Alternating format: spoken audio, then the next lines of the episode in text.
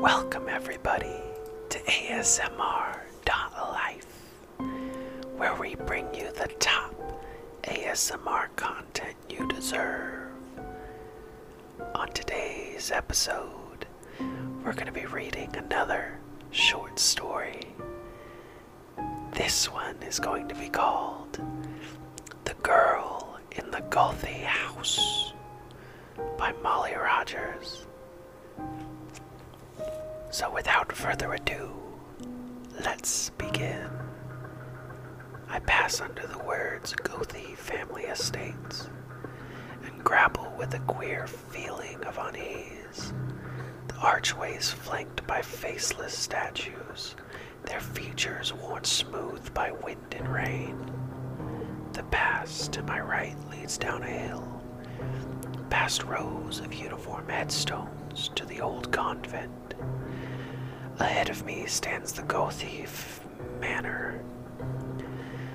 The convent was closed decades ago, and the Gothy house has been abandoned for over a century. The only building on the estate that is occupied is half a mile away. The former Catholic girls' school, now converted to a nursing home for allying and aging nuns. Breeze lifts the hair from the back of my neck. I hung my jacket tighter around me and walked straight. I cannot place the source of my discomfort. Graveyards hold no dread for me, and I have spent much time inside crumbling buildings. Perhaps it's the trees that grow alongside the path. Brought far, brought from far away places and replanted at the Gothy family's command. Perhaps I can sense they do not belong. The Gothy house looms larger as I approach. It's made of yellow stucco that looks out of place in the gray light of the Pennsylvania autumn sun. It looked tired, with peeling paint sinking edges, but strangely, all the windows are intact. I leaned down to inspect a monarch drinking from a thistle that pushed its way through a crack in the stone walkway. It is late in the season to see one, and the unexpected beauty makes me smile. I hear my grandmother's voice. Butterflies are pretty, but moths are special. They carry souls to the moon. But what happens when moths get trapped inside? I asked her. Then the soul is trapped too. Why do you think so many houses are haunted? The insects fluttering upwards drift past a second story window. A pale face peers from it, watching me from a room I know is empty. I raised my hand to the girl in greeting when bony fingers wrapped around my wrists and whipped me around. An ancient nun dragged my face closer to hers. A few solitary teeth jut from her gums like crumbling gravestones in a forgotten cemetery, and her breath is sharp and sour. It consumed the sisters who walked without feet. She spits, her eyes boring into mine as if I. as if she could borrow her thoughts into my head by the force of her stare, her rummy eyes filled with tears. Don't let me die here. She weeps as two women appear by her side to pry her clenched fingers from my arm. Not here. Not here. One of the nurses leads the old nun away, patting her and murmuring in soothed tones. The taller one remains and fusses over my wrist. I'm awfully sorry about that. Did she hurt you? I'm fine, I assure her. I apologize if I did something to disturb her. No, no, sick Sister Agnes is not well. She was pulling one of her weekly runners. She twists my wrists in that this way and that. If I may ask, who are the sisters who walk without feet? She shrugs, the babbling of dementia. When she is satisfied my arm is still working in order, she steps back. I'm supposed to tell you not to be so close to the house. You can walk around the estate. It's pretty this time of year. It's just that house is not structurally safe. I nod in acquaintance, looking at the cracks that run from the base of the house all the way up to the three floors. The nurse shivers. This place gives me gives me the willies. Her voice drops to a whisper. Supposedly, before the convent was closed, two separate nuns tried to burn it down. The eastern wall bows out slightly. Someday it will split open like an overripe carcass. The curse claps. The nurse claps her hands together. The noise bounces off the house walls. Well, I better get back before I get more trouble, she grimaces. Sister Agnes is old, but gosh, is she fast. I wave at her as she trudges across the field towards the nursing home before heading towards the old convent building. I look again at the second story window. It's empty. It doesn't matter. I'll find her when I return tonight. This will not be my first ghost encounter, nor my hundredth. Yet the strange foreboding feeling still clungs to me as I hurried past the trees. Their silhouettes made monstrous in the moonlight. It dodged me as I completed the pedestrian portion of communing with the spirits. The breaking and entering part, I successfully jimmied the lock and the heavy oak doors at the front of the Goyth house and slipped inside. I now find myself standing in the atrium, the yellow and green of the walls faintly visible in the moonlight. It reminds me of a summer sky before a tornado. The moon is bright tonight, and my nighttime visions has always been excellent. I creep deeper into the house. It has been gutted, all the furniture and paintings have been removed years ago. Dust blankets every surface like a layer of snow. The air is stale and dry. Hello, I say softly to the little girl at the top of the grand staircase. I'm here to set you free. I would estimate she is about seven. She's wearing a white dress frothy with lace, and her blonde hair is disagreeably kind that hangs limp and refuses to hold a curl. The room is dark, but she herself has a pulsating glow. She is pouting. Hello. I whisper again. I'm here to free you if you can take me to your wings. I pick my way across the squeaking floorboard. I put my right foot down on the board underneath, and the board underneath splits. My foot goes through the hole, and I pinch forward. I land hard and grunt as the air pushes from my body. I can feel the splintered edges rake against my ankle. I'm sure it has drawn blood. Wincing, I gingerly extract my foot from the hole. I turn on my flashlight and the girl vanishes. I turn it off and she is waiting at the top of the stairs. I sigh and continue towards the stairs in the dark. I prod each board thoroughly with my shoe before transferring my weight. I reach the banister and the moon better lights my way. Show me where your wings are, I say.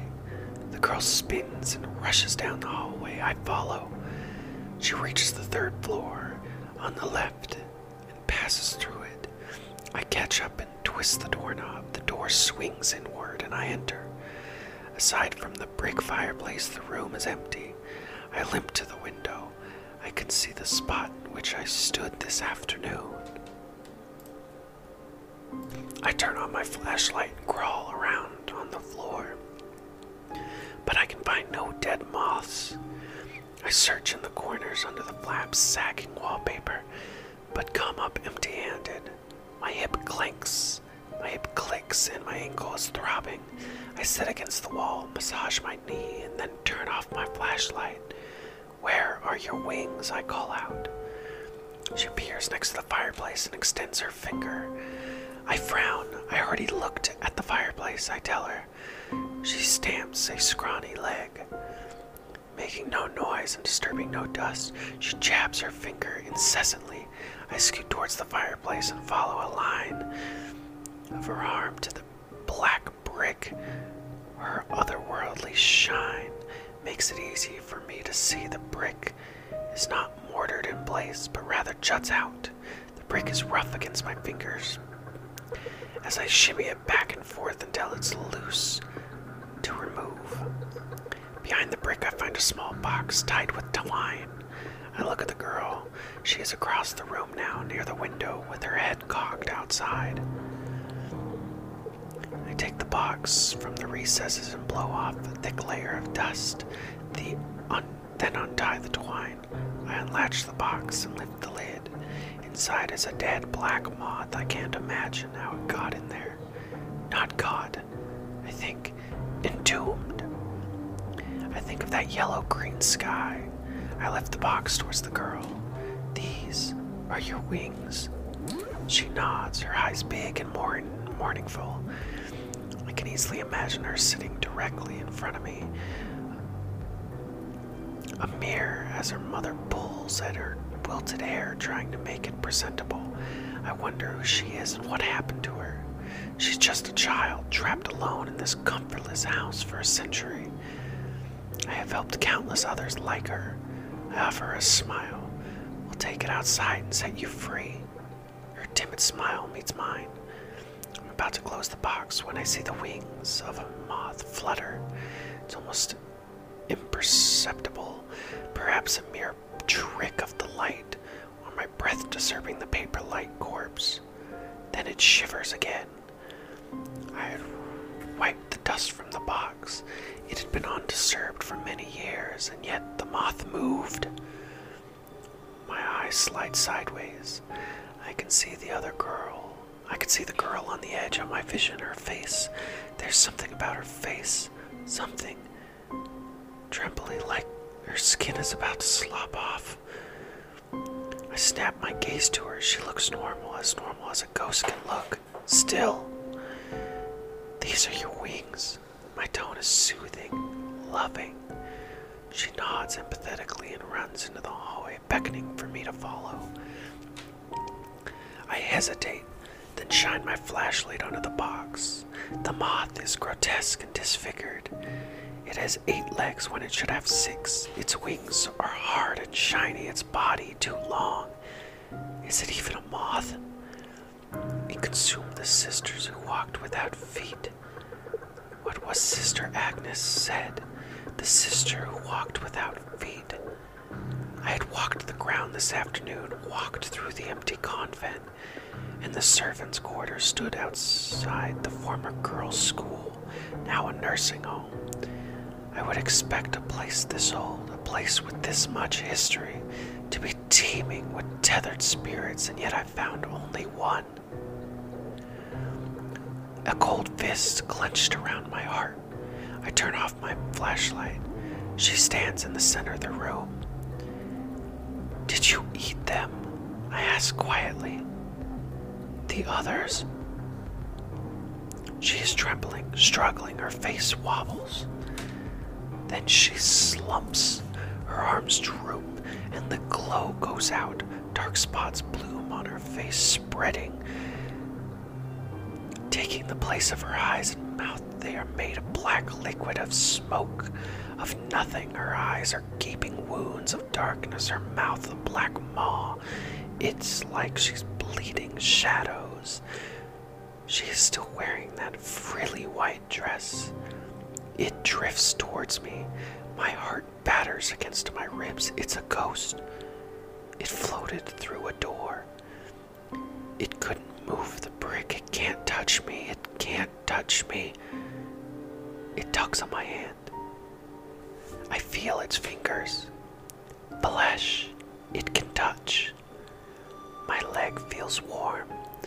I realize I have wet myself. I smile at the creature and close the box. All right, let us set you free.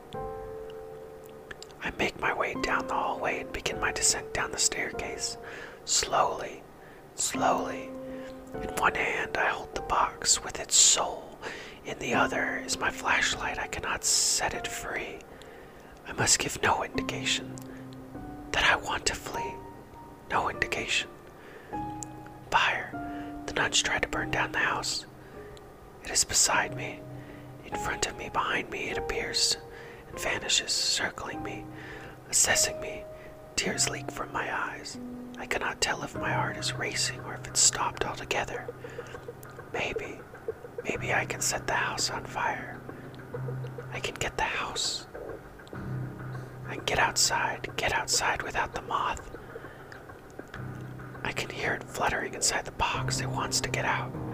I smile tenderly into the darkness. I know it is watching me, though it has no eyes. Let's set you free. I latch the box shut and retie the twine. I'll watch as flames devour the house and devour the thing inside. I'll laugh in the light of the hungry bay blaze. The girl is in front of me. It touches my hand. I blanch. I I know it. It knows it. I blind it with the flashlight, shining the brightness at its grotesque face. Nothing happens. It doesn't vanish. It's not frightened by the light. It was toying with me before like a cat and mouse. I scream and hurl the box into the depths of the darkness house. The dark house. I race towards the gap in the doors, towards the tendrils of the moonlight peeking through, towards safety. My foot hits the edge of the hole in the floor. My heel dangles over nothing. I almost regain my balance. Tiny, delicate fingers wrap around my ankle and yank. I hear a snap. I crumble. I try to pull my leg from the hole, but I nearly pass out from the pain. My leg feels wet. So wet. And I know. I'm bleeding profusely. I scream for help. I scream as loud as I can, but only my ears can hear it. I'm dizzy. I taste copper. I try to crawl towards the door, but the jagged piece of wood traps my leg. Trap me. My flashlight is rolled out of reach. The bulb flickers, flickers, goes out. In the darkness, I hear the fluttering of wings beating against the box. It stands over me, toying, waiting. It only eats the dead. No moth will carry my soul to the moon.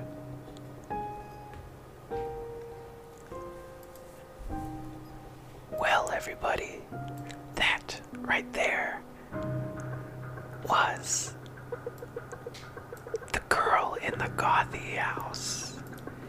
Honestly, I think it was actually a pretty good story.